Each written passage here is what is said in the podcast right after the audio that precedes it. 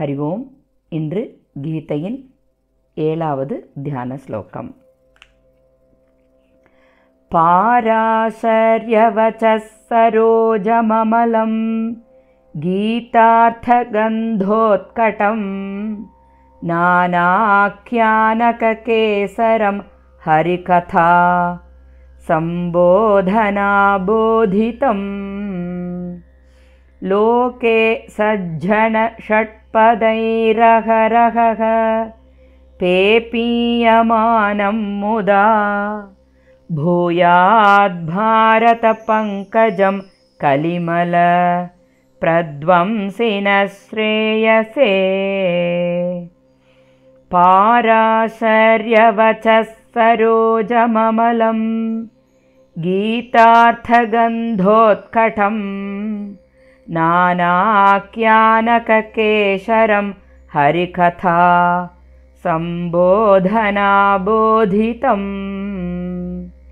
लोके सज्जनषट्पदैरहरहः पेपीयमानं मुदा भूयाद्भारतपङ्कजं कलिमल प्रध्वंसिनः श्रेयसे श्लोकतिन् अन्वयक्रमं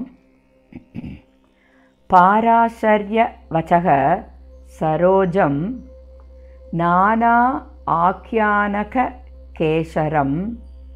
हरिकथासम्बोधनाबोधितं लोके सत् जनषट्पदैः अहह अहः मुदा पेपीयमानं कलिमलप्रध्वंसिनः गीता अर्थगन्ध उत्कटम् अमलं भारतपङ्कजं ஸ்ரேயசே பூயாத் பாவார்த்தம் பராசரர் புதல்வராகிய வியாசரின் வாக்கில் உதித்த தாமரை பல கதைகளை மகரந்தமாக உடைய ஹரிகதா பிரசங்கத்தால் அலர்ந்து உலகத்தில் நல்லோர் என்னும் தேன் வண்டுக்களால் நாள்தோறும் ஆனந்தமாக அருந்தப்பெற்று கீதையின் மூலம் நறுமணத்தை உடைய குற்றமற்ற மகாபாரதம் என்னும் தாமரை பூவானது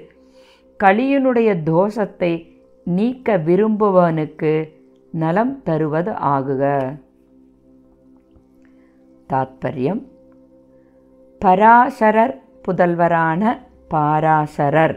அதாவது வியாசரின் வாக்கிலிருந்து உதித்த குற்றமற்ற மகாபாரதமானது. தாமரைப்பூ என்றும் அதில் உள்ள நறுமணம் கீதை என்றும் அதில் உள்ள மகரந்தங்கள் மகாபாரதத்தில் உள்ள எண்ணற்ற ஹரிகதைகள் என்றும் அந்த ஹரிகதா பிரசங்கத்தால் மலர்ந்த தாமரையின் தேனை சஜ்ஜனங்கள் தேனீக்கள் போல அருந்தி ஆனந்தத்தை பெற்று கலிதோஷத்தை நீக்க நீக்கினவர்கள் ஆனார்கள் என்பதே இந்த ஸ்லோகத்தின் கருத்து. தேனீக்களைப் போல கீதையின் கருத்துக்களை அமிர்தமாக அருந்த பெற்றவர்கள் இகலோக வாழ்க்கையிலேயே ஸ்ரேயஸை அடைவார்கள். அதாவது ஆன்ம உயர்நிலை அடைய முடியும் என்பதே இந்த ஸ்லோகத்தின் கருத்தாகும். ஆறாவது தியான ஸ்லோகத்தில் அதாவது நேற்று குருக்ஷேத்ரே போர்க்களத்தை குருக்ஷேத்திர போர்க்களத்தை அபாயங்கள் நிறைந்த நதியுடன் ஒப்பிட்டு கூறப்பட்டுள்ளது. இங்கு ஏழாவது தியான ஸ்லோகமானது மகாபாரதத்தை ஒரு தாமரை பூவுடன் ஒப்பிட்டு கூறப்பட்டுள்ளது. அன்வயக்கிரமம் பாவார்த்தம் தாத்பரியம் என்றால் என்ன என்பதின் சிறிய ஒரு விளக்கம் இங்கு காணலாம். ஒரு பாடலை பத்யம் என்று கூறுவர். பத்யம் என்றால் செய்யுள் வடிவம் அதாவது பொயட்ரி ஃபார்ம் அதற்கு அன்வயக்கிரமம் அடுத்ததாக என்பது செய்யுள் வடிவில் உள்ள பாடலை உரைநடை படுத்தி எழுதுதல். பாடலின் வார்த்தைகளின் அமைப்பு மாறியிருப்பதை கருத்துக்கு ஏற்றவாறு சரிப்படுத்தி எழுதுதல்.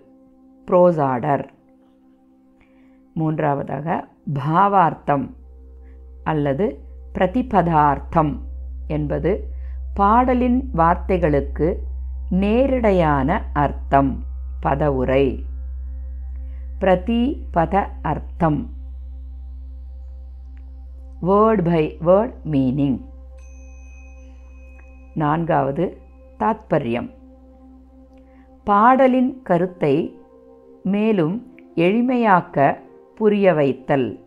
வியாக்கியானம் பொழிப்புரை என்பர். எக்ஸ்பிளனேஷன் என்று கூறுவர். ஹரி ஓம். ஓம் தத் சத்.